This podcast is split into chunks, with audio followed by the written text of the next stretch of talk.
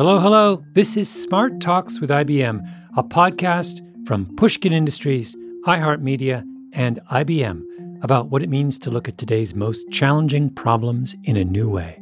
I'm Malcolm Gladwell. In this episode, I'm speaking with Jim Whitehurst, Senior Advisor at IBM. In his time with IBM as both an advisor and former president, Jim was responsible for the IBM Cloud and Cognitive Software Organization and corporate strategy. Jim is an expert in open innovation. During his time as president of IBM, Jim embedded his philosophy into the company, helping clients and partners on their own digital transformation journeys. Today, we'll be talking about the ways open culture at companies can change the way we lead and work together. I realized, hey, this isn't insanity or chaos. It's actually a different way to run an organization that's trying to seek its way into the future.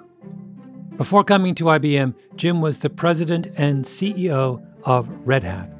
Red Hat has been a leader in enterprise open source software, and while CEO, Jim helped it become the first 1 billion revenue open source software company in 2012. Let's dive in.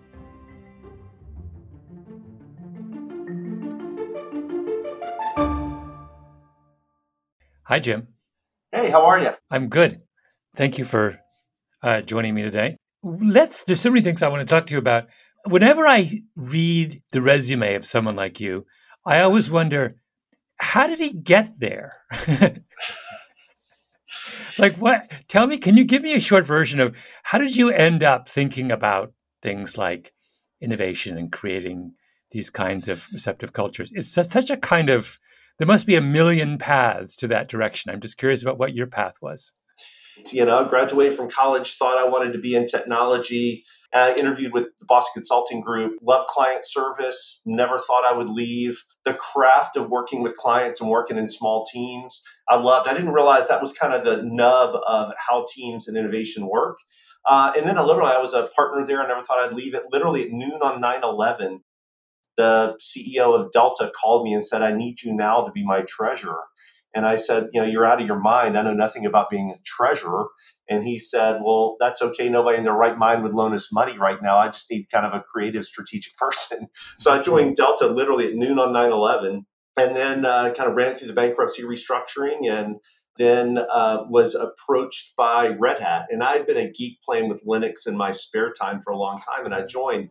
I think that's where my interest really started. You know, Delta is considered a very well run company, it's always on the list of the most admired companies. And I got to Red Hat and I thought, okay, I know what leadership looks like. And I'd say in the first month, I thought this place is absolute chaos. I understand they brought me in here to clean it up, mm-hmm. right? It, the problem at Delta is how do you run a tightly integrated, has to be run with excellence operation? Red Hat's all about innovation. Yeah. You know, there isn't a leadership style that solves every problem. There's a leadership style for, you know, driving efficiency and driving out variance in a static environment, which is what most leaders have been raised to do. And then there's a leadership style for trying to drive a faster pace of innovation, and those fundamentally look different. So wait, I'm I'm curious about this. So you go from Delta to Red Hat. So you couldn't if we were if we sat down, Jim, and tried to figure out tried to name two companies that were more different. Yeah, you couldn't do it. so now how long does it take you to come to the insight you just spoke? So you go from A to Z and you say, whoa, this place looks different. Because you could have gone the other way, right? You could have said, I have to turn Red Hat into Delta, but you didn't. I'm guessing nine out of 10 people would have tried to turn Red Hat into Delta and would have flamed out, but you didn't. Why? Well, I do think a big part of it was I was also learning a new business. And so I literally spent the first six months on the road traveling, seeing customers.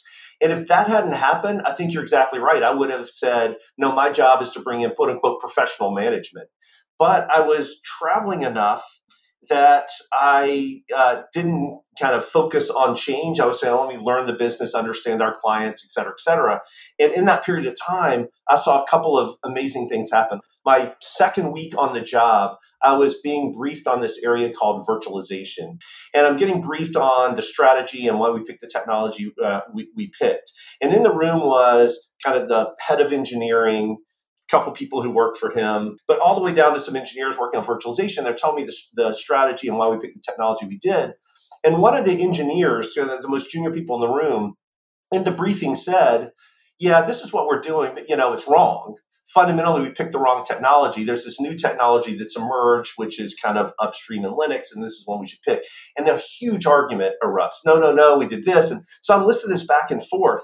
And I remember going home and telling my wife that night, I, I said, I, I am living in chaos. There's a briefing in front of the CEO where these people are just like literally food fight arguing this stuff out. Four months later, that same set team came in and said, you know what, we were wrong. We need to acquire the company behind the, the other technology because that's the way to go. And what I realized is, you know what? if they had just come in and given me a briefing on here's the technology and why we did it, and four months later had come in and said, no, no, no, we want to buy this other, I would have said, no way. You gave me all the reasons why this is right. We've invested in it. Why would I do that? But because I heard the arguments that it was a 55 45 decision and understood it wasn't clear cut, and that 55 45 changed over time because of changing circumstances, it was much easier for me to go to the board and say, you know, let's spend hundreds of millions of dollars buying this other company because, you know, I'm convinced, convinced it's right because I've heard both sides of the argument. I've seen how it's evolved over time. So that was what, a, a time when I realized, like, wow, this system that seemed like chaos was a way that we socialize you know the problems that we need to solve in innovation and recognizing that circumstances change and therefore our, our output can change all of a sudden i realized like no that argument wasn't chaos that was a great way to make sure that we were all on the same page on both the facts and where we felt we should act coming out of those facts and then i realized hey this isn't insanity or chaos. It's actually a different way to run an organization that's trying to seek its way into the future. Mm-hmm. Now, can you let's talk a little bit about that transit? You have these two modes, and you're not saying mode A, the Delta mode, isn't useful. You're saying it works if you're in an industry that is well established, where the technology is moving incrementally, where you're where it's about ex, it's where it's about Delta has to execute perfectly. Right. They you do not want anyone experimenting with the safety procedures before your yes. flight. yes, right. Exactly. I mean, that's a, a, a, strong example. Now, the yeah. issue is most companies have some of both. You do want people tinkering with trying experimenting on you know delta's website right or the mobile app. And so all companies have a degree of difference in the, the types of, of, of operations that they're running right? You know yeah. red hat has financial accounting and you know i go to jail if those uh, numbers are wrong so you want to make sure that those are locked down. The key is for executives to recognize there are different approaches to your organization, your leadership, your management processes, depending on which objective function you're trying. Are you trying to drive variance out to drive standardization, or are you trying to inject variance in to drive innovation? And mm-hmm. you have to do a little bit of both and recognizing that there's a continuum around that. But importantly, more and more of the world is moving to you know innovation is important so walk me through. Let's let's break down all of the components of this open innovation model. What is it? What does it look like? What does it feel like? What is it? You know, give me a kind of prepare me. So Malcolm's going to move. Malcolm's going to join to do this transition and join. Prepare me for what it looks and feels like. Sure. So, eh, first off, it is absolutely clear what the strategy of the company is but your work steps are typically left somewhat ambiguous. So you can work to improve, try new things, observe what's happening. So I think most large companies will say frontline really needs to understand the work tasks to get their job done and let's make those efficient. They don't really need to know the corporate strategy. We would flip that around and say everybody needs to know the corporate strategy and exactly what we're doing and why. We're going to leave the work steps blurry so you can work to figure it out. Mm-hmm. And the other thing I think people see out of it, at least certainly at Red Hat, is everybody thinks they're going to come in and everybody's going to be nice and holding hands and singing kumbaya. And one of the first things they find out is like, wow, it's kind of harsh. I throw up an idea and immediately people shoot it down.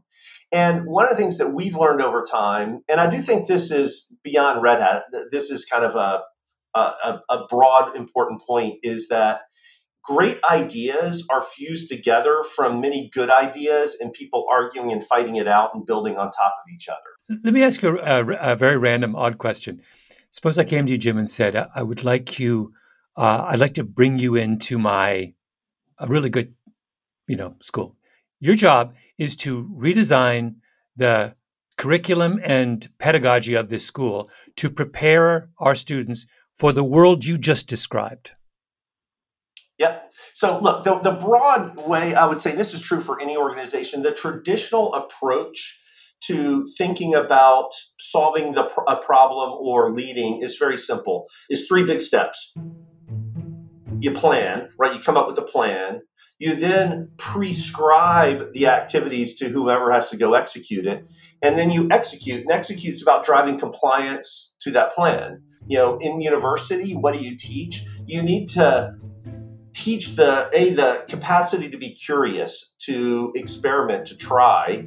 Um, you need to teach the the uh, comfort with ambiguity, and that's a tough thing to do. And so that's why I do think engineers in particular need to take more humanities, right? You know, more open ended, whether it's you know philosophy or political science or sociology, where some of these questions don't have firm answers, I think is really important for people to learn because comfort with ambiguity and recognizing that there are things that there is no firm, hard answer to, combined with engineering skills are what enables great engineers to say, I'm going to learn from others, I'm going to try, I'm going to experiment, I'm going to come up to an answer. There is no right answer to solving XYZ innovation. There are multiple approaches and getting people comfortable with that. I think those are key important points that I would advise anyone going to university or universities to think about curriculum. It's um, there are no right answers in innovation. There are different approaches, and we do spend a lot of time on right and wrong, um, mm-hmm. you know, versus kind of experiment and building. And then the final thing is working together. Um, there's a lot of evidence that shows that teams come up with better uh, answers than in, uh, individuals. I always talk about, you know, Red Hat's known for open source, which is, you know, thousands of people working together to build like Linux other software. And I always make sure people understand open source is not the same thing as crowdsource. Crowdsourcing, you should get a million people to throw an idea and one of them's probably going to be good open source or what I'm talking about with an open organization is how you get multiple people work together to give you better solutions than any one of those individuals could on their own. And so the social skills about how you get people to work together to get better solutions is important. But Jim, if I if I look at just take high school and university education in this in this country, so little of learning is taking place in groups.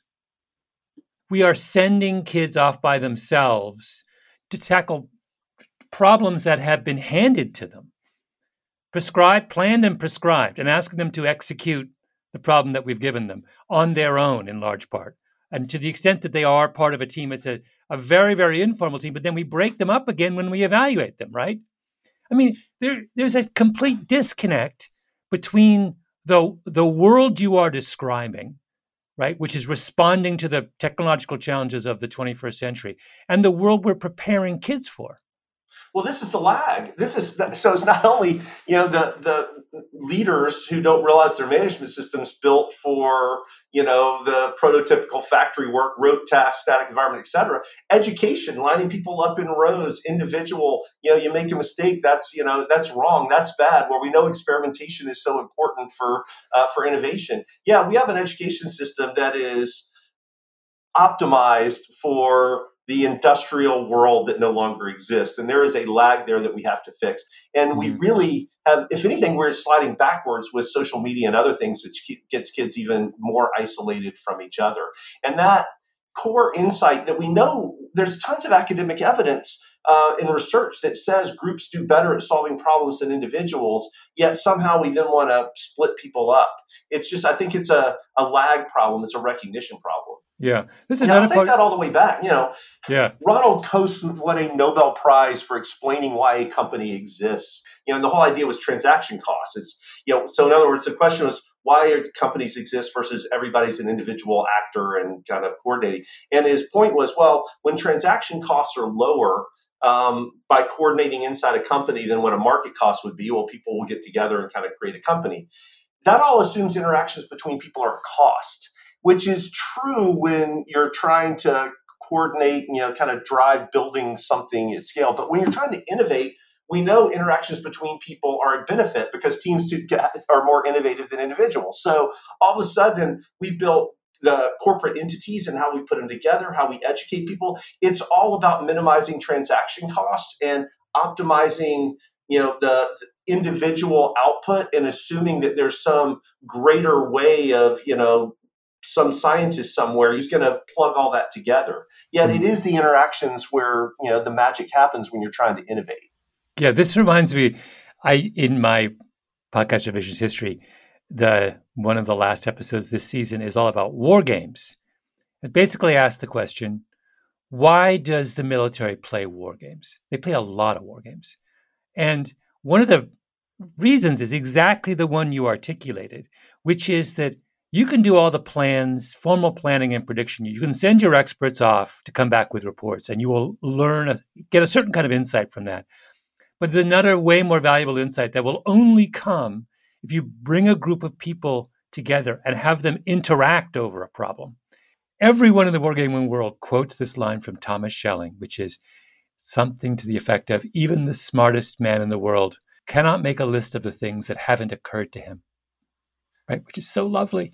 I love the, that. I love, I love that. that. And that's the point, right? That you only learn about the things that haven't occurred to you when you are in this kind of free flowing, interactive, social environment. That's the point. That's why we throw people together in these in the, and create the kind of chaos you're talking about, because it's only that's going to force you off the narrow path that you put yourself on. Yeah, speaking of the military, one of my favorite kind of pieces to read on leadership, it's uh, Commander's Intent. And the whole point is intent is so important for you know others in the field to understand because you can get separated. Frankly, the commander can get killed. And understanding the intent and the objective is so much more important than understanding the kind of the specifics that go around that because as soon as you're on a battlefield, things change by definition. And so if you, you need to really understand intent and how do you convey that as a leader, it's uh, I do think those are critical in an ambiguous environment. Yeah, yeah. Do you?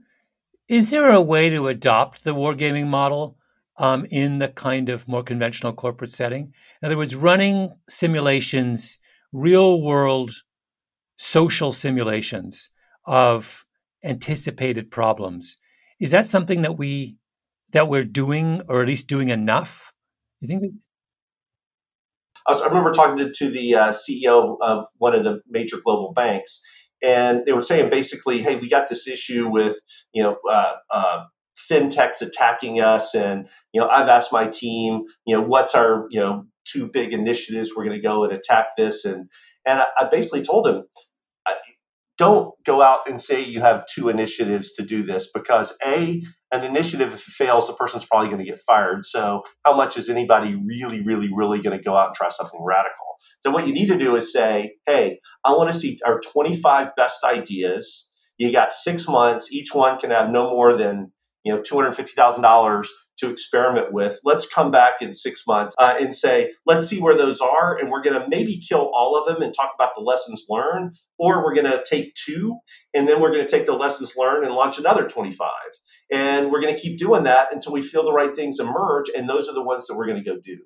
That's a management approach that says let's experiment and try and learn and kind of quickly modify around that. As soon as you launch these big, big, big initiatives, by definition, you're not doing much experimentation in it because you've already put dollars behind it with a, you know, with an outcome predefined. And that's the problem in general uh, with so many of the existing management processes. It's uh, I call it drive a future state. When uh, the words I'll use with uh, with leaders is seek a future state. How do you build an organization that can seek a future optimal state? Now let's. So we went backwards and talked about high school and college education. Let's now go forward. Let's go beyond the corporation. I understand now that a lot of your focus is on um, philanthropic stuff, uh, climate change, you know, larger kind of society wide issues. Let's apply the, that model to some of those. How would you guide us in the way that we think and attack a problem like, for example, climate change? Well, I'll come back to that model of instead of plan, prescribe, execute, configure, enable, engage. So much of what we're talking about is like, what are the big ways we're going to go elect, uh, electrify um, the country and you know put stations around for autonomous driving, et cetera, et cetera, et cetera, and how do we pre-plan all that out? I, my sense is we need to configure for success, and what I mean by that is if all of a sudden battery technology takes a leap forward and we get triple the density um, in a car battery that we have today, well, guess what? The number of stations, recharging stations, probably drops by half. I don't know the asymptotic that, maybe by 4x with a 3x battery. I'm not sure how that math works, but somebody I'm sure would figure that out, which means the number of stations you need, which means the number of electrical lines you need are all going to change. And what I know is that no one knows what the innovation curve of batteries look like. We can model things, but nobody knows, and innovation's discontinuous often. So we need to set context for that to happen. So what does that mean? I would argue, and I know IBM does advocate for a price on carbon, because if you know what carbon costs and you have a carbon tax associated with it, now innovators, entrepreneurs, well, everybody, large companies know here's the cost and therefore, what am I willing to invest in the literally millions of decisions that get made in the economy, whether that's for an innovator to invest in a technology to try to make a better battery, or whether that's companies and how they think about fleets and what they're doing. Um, that's what I mean by configuring. Now, I do think government can play a role in you know substantial investments in fundamental research at the right sets of universities or in partnerships with companies. That again is configuring. So it's not saying here's the specific steps and pathway to get there, because in the context of innovation, you know you're going to be wrong, and that's how you, you build a bridge to nowhere. The dollars were there, but you didn't realize, well, that no longer makes sense. So setting up the context is is is critical. And I will say, I, I'm very encouraged by what we're seeing um, happening around the world in terms of interest on climate change. But I do think there's a knee jerk reaction from governments in particular to say, okay, what are the multi hundred billion dollar massive 20 year initiatives? When almost for sure those are going to be wrong because you need to take a more nimble, agile approach that as we learn, you know, how do you kind of move? I'm not saying we don't want to spend hundreds of billions of dollars on it, we do, but the approach for how we do it can't be these multi year plan things in a world there. We don't know what the world's going to look like or the pace of innovation. Yeah. I had somebody, I had a conversation with someone recently that was so fascinating. He was talking entirely about light. LED lights have driven down the cost of light by levels that would have been unimaginable when we, we didn't realize it was going to be so radical. Light's essentially moving towards not going to be free, but it's getting really, really cheap. And with all these things, it has all these impacts that no one, not a single person would have imagined. For example, that lighting's getting so cheap, it, it means that you can grow, you know, vegetables in greenhouses cheaper than you can grow them in fields, which never occurred to anybody, right? If you had started with, I'd like to make greenhouse vegetables cheaper than farmers. If you started with that as your goal, you never would have gotten there. It's an impossible physics problem. But I, I don't know how you build a kind of social and political infrastructure with that kind because it takes the very things that you were talking about to be comfortable with uncertainty. You have to, to kind of give up on the notion you can push the world in a given direction. You just have to set something, like you say, put the stick in the sea and let the life form around it, right? That takes an incredible amount of, is it self confidence? What's the quality it requires of us? Yeah, I think one of the, I see this in companies as well. And uh, you can argue it's self confidence. You can argue it's uh, needing to check your ego because so much of, I think, senior executives' sense of worth is I'm the smartest person in the room or mm-hmm. I came up with the answer because I'm here, I've driven this. Where building these types of things, you are the facilitator. You're trying to say, if I'm the smartest person in the room, I've done a lousy job of building the right team around me. There's something you said that I think is a, a lovely way to tie up the conversation. And I have to say, even after talking to you, what you said took me by surprise. When you said, if I'm silent during a meeting, the meeting is going well, or I'm right. things are. I just think that's so beautiful. So you say to people, if I say nothing, I'm the leader here. If I say nothing, then we've succeeded. So moving from Red Hat to IBM, I mean, obviously 12 years at Red Hat, everybody knew mm-hmm. me in style and it, it kind of organically grew over time. I was very explicit at IBM uh, on the point of, hey, if I'm silent in a meeting, don't be uncomfortable. That is positive. It means I am listening to and observing the dynamics among everyone. And um, I'm feeling really, really good about how the conversation's going. If I have an opinion, I might decide to voice it, but I'm always a little bit, especially um, in new groups of people, um, I'm a little hesitant to voice them because I'm worried that that starts to jade others' points of view. And if I'm silent, that's great. If I jump in, it could be because I have an idea that I just want to throw out there as a participant. It could be that I'm throwing out the exact opposite of what I believe because I think that's going to help the dialogue happen. Yeah, and yeah. as the team, you shouldn't rate what I say any higher or lower than anyone else in the room. I'm a participant in the room, but that's how we're going to get the best ideas out there. If my idea turned out to be best and it was what I really believe, great. If it's a horrible idea, I you know threw it out on purpose to try to take the conversation in a way in areas we want to poke. I think that's really really critical because most leaders go into a room and think their job is the content. And my view is no if you believe teams do better than individuals your job is to make sure the tenor and tone of the conversation is happening because then the best idea will emerge. Yeah. By the way it makes me want to work for you. Sounds so much fun. Well i'm sure we can find a job yes, let's have that discussion. So, what's next for you? Well, using this same approach of not overly planning, uh, I'm configuring myself for going forward, right? Yeah, I've created a foundation around climate change. I want to spend some time trying to see how I can participate using some of these open principles and in, in solving that problem. Um, I'll continue to work with some technology companies as an advisor, and uh, we'll see what happens in the future. Yeah. Well, good luck.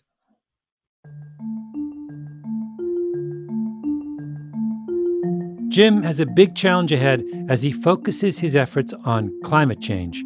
It will be interesting to see what kind of solutions he'll find with using an open culture strategy.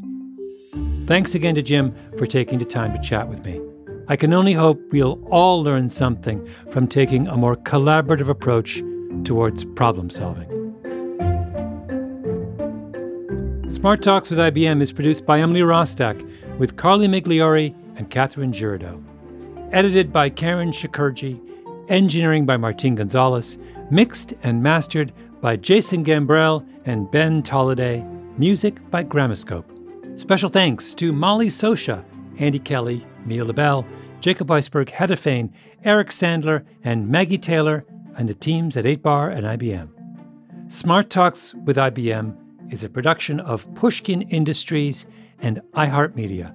You can find more Pushkin podcasts on the iHeartRadio app, Apple Podcasts, or wherever you like to listen. I'm Malcolm Gladwell. See you next time.